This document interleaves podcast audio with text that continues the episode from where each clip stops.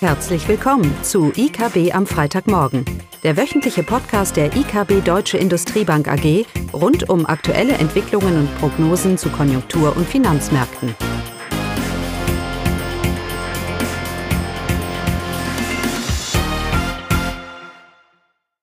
Willkommen zu IKB am Freitagmorgen, heute mit Klaus, Caroline und mir Eugenia. Ja, und die Themen heute sind natürlich wieder einmal ein Konjunkturausblick, aber natürlich vor allem unsere Einschätzung zur Geldpolitik. Und anfangen tun wir mit einem Update der jüngsten Konjunkturdaten.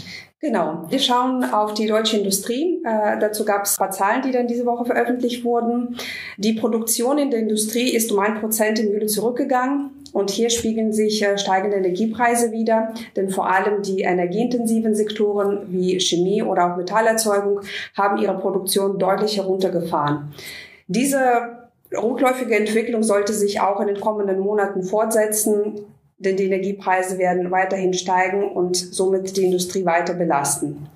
Zusätzlich lässt auch die Nachfrage in der Industrie nach. Die Auftragseingänge der Industrie sind äh, im Juli jetzt sechs Monate nacheinander gefallen im Juli um 1,1 Prozent zum Vormonat.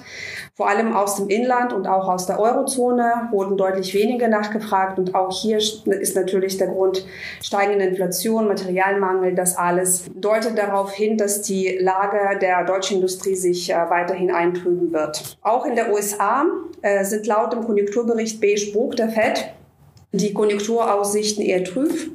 Die Konjunktur ist jetzt im Juli und August äh, konnte nicht zulegen. Die hohe Inflation und fehlende Arbeitskräfte sind weiterhin Belastungsfaktoren für die Wirtschaft.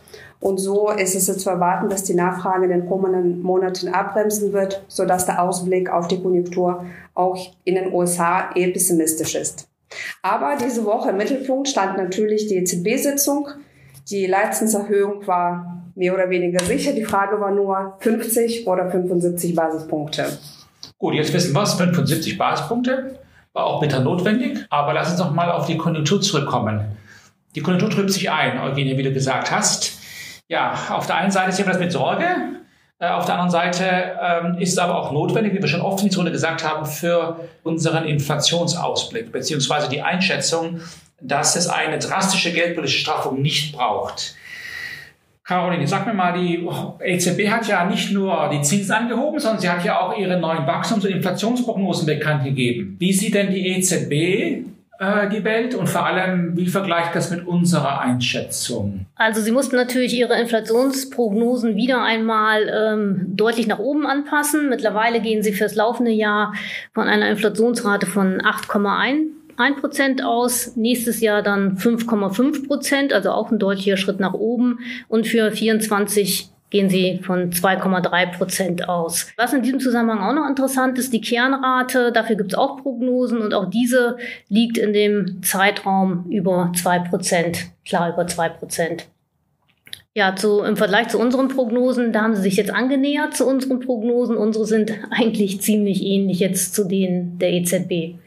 Naja, jetzt haben wir eine Zinsanhebung von 45 Basispunkte gehabt. Und die EZB sagt, dass das erstmal ein guter Schritt ist, ein wichtiger Schritt und dass das nicht ein ausreichender Schritt ist. Hätten sie ja mehr gemacht. Aber gleichzeitig sagt uns die EZB, dass es zu keiner Rezession in der Eurozone kommen wird. Das heißt, sie sind jetzt da, ach, wo die Fed auch manchmal so rum, rumhängt, so mit diesem Soft Landing Gedönse. Der Gedanke, ha, ich muss die Zinsen anheben, aber kommt alles nicht so schlimm. Und als Bonus kommt auch die Inflation noch runter. Und irgendwie nach meinem volkswirtschaftlichen Modell klappt das irgendwie nicht.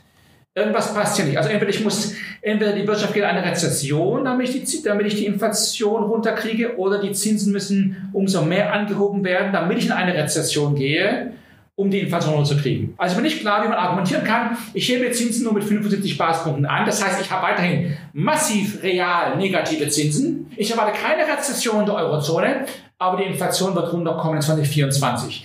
Naja, das ist so ein Thema mit der EZB. All ihre Prognosen natürlich zeigen jedes Mal immer am Ende, am Prognosehorizont, eine Konvergenz zum Inflationsziel. Auch das ist ja schon sehr fragwürdig, weil die Inflationsrate der letzten zehn Jahre alles andere als eine Konvergierung, ist das Deutsch? Konvergierung? Konvergenz. Konvergenz. Zum Inflationsziel gezeigt hat, statistisch. Ja, also wäre eine Anomalie, wenn man diesen Prognosen der EZB glauben, glauben würde. Unsere Einschätzung ist ja, dass es eine Rezession braucht, sonst kriegen wir die Inflation nicht in den Griff. Und die Frage ist nur, wie hoch die Zinsen gehen müssen.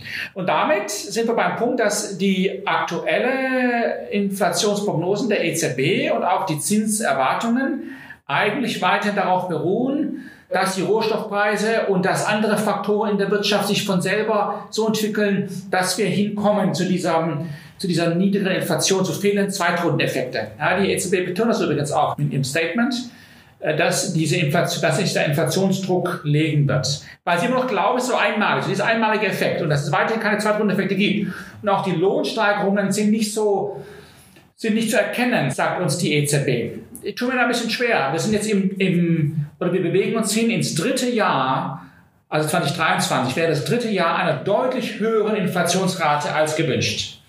Und da kann man, muss man davon ausgehen, dass Zweitrundeneffekte kommen werden. Insbesondere, weil die EZB, Lagarde ja betont hat, dass die Arbeitsmärkte weiterhin sehr robust laufen und wir Arbeitslosenquoten haben und Beschäftigtenniveaus haben äh, auf einem Niveau vor der Corona-Krise. Genau. Gleichzeitig sagt Lagarde, dass es in Europa ein Angebotsproblem ist, während in den USA ein Nachfrageproblem. Warum muss die Fed Zinsen anheben? Und sie kann das nicht so tun, weil es ja angebotsseitig das Thema ist. Auch das ist für mich irgendwie schwer nachzuvollziehen. Erstens kann eine Notenbank immer die Zinsen anheben, um die Inflation in den Griff zu kriegen. Es ist ganz egal, was die Quelle ist. Am Ende ist die Quelle eine zu expansive Geldmengenausweitung. Punkt. Und zum Zweiten glaub, äh, haben wir auch in Europa ein, ein Nachfragethema. Wenn ich mir so die, auch die BIP-Zahlen im zweiten Quartal für die Eurozone waren bei 0,8. Äh, wir haben weiterhin eine relativ robuste Wirtschaft. Also es ist nicht nur eine Frage, dass wir Angebotsschocks haben, es ist auch die hohe Nachfrage in, in Europa. So einfach ist das Thema nicht. Naja, daher glauben wir auch, dass äh, hier noch einiges weiter an Zinsen, dass die EZB weiterhin dahinterherläuft. Das tut sie ja. Sie hat ja mal gesagt, sie hebt die Zinsen nicht so schnell an und dann hebt sie sie mit 25 an und dann kam auf einmal 50 und jetzt hat sie gesagt, jetzt mit 50 und es kam 75. Also wir sehen, die EZB läuft hinterher der Hoffnung irgendwann, in der Hoffnung, dass die Inflation dann irgendwann doch die Kurve kriegt und man die Zinsen eben nicht so sehr anheben muss. Ich glaube, ob das jetzt mit Sorge über die Schuldtragfähigkeit der Euro zu tun hat oder ob es einfach die Überzeugung herauskommt, weiß ich auch nicht. Aber wir erwarten hier weiterhin, dass wir hier einen Einlagenzins im Jahresende von um die zwei Prozent sehen werden. Das ist von jetzt an noch 125 Basispunkte drauf, innerhalb von zwei Treffen. Also eigentlich weitere 75 Basispunkte und dann vielleicht nochmal, nochmal 75 Basispunkte. Und selbst dann wären wir nicht unbedingt bei einer straffen Geldpolitik. Nochmal, das Zinsniveau ist weiterhin relativ niedrig. Natürlich ist die Veränderung bedeutend, sehr bedeutend. Und wir sehen ja schon die ersten Spuren in der deutschen Wirtschaft. Auch im Immobilienmarkt sehen wir, sehen wir das. Und es wird sich weiterentwickeln. Aber das ist der notwendige, wenn auch von der Notbank nicht zugegebene, aber der notwendige Weg zu einer niedrigen Inflation. Von daher sehe ich weiterhin, und das betone ich immer wieder, weiterhin noch hier ähm, Potenzial für das lange in der Zinskurve nach oben. Grundrenditen können durchaus noch weiter steigen, vor allem das kurze Ende auf die zwei Prozent geht und, es, und man nicht von einer kurzfristigen Zinssenkung dann ausgeht. Und das tun wir auch nicht. So, habt ihr noch was? Nein. Genau. Unsere Wachstumsprognose für Deutschland, Caroline, die liegt bei? Im laufenden Jahr bei 1,5 Prozent und im nächsten Jahr ähm, ja, haben wir dann die Prognose reduziert, liegen wir bei 0,0 Prozent und das ist eben dem geschuldet, dass wir jetzt das äh, Jahresende als ziemlich schwach ansehen und auch das erste Quartal, also das Winterhalbjahr wird in Deutschland schwach verlaufen. Da werden insbesondere die Energiepreise belasten. Genau, die Energiepreise belasten und vorausgesetzt, die Fiskalpolitik druckt, äh, schiebt nicht noch mehr Geld in die Realwirtschaft, wird das deflationären Druck mit sich bringen, auf was wir ja hoffen und rechnen. Ob es für die Eurozone ist oder für Deutschland, wir erwarten eine Rezession im dritten, im vierten Quartal und im ersten Quartal, drittes Quartal Stagnation. Davon gehen wir nicht, äh, nicht weg. Das ist unser Base Case und nicht wie für die EZB das, das Worst Case. Genau. Okay. Das war's? Das war's. Dann ist das so. Tschüss. Tschüss. Das war das wöchentliche IKB am Freitagmorgen. Sie wollen immer über neue Ausgaben informiert bleiben? Dann direkt den Podcast abonnieren. Oder besuchen Sie uns unter www.ikb-blog.de slash podcast.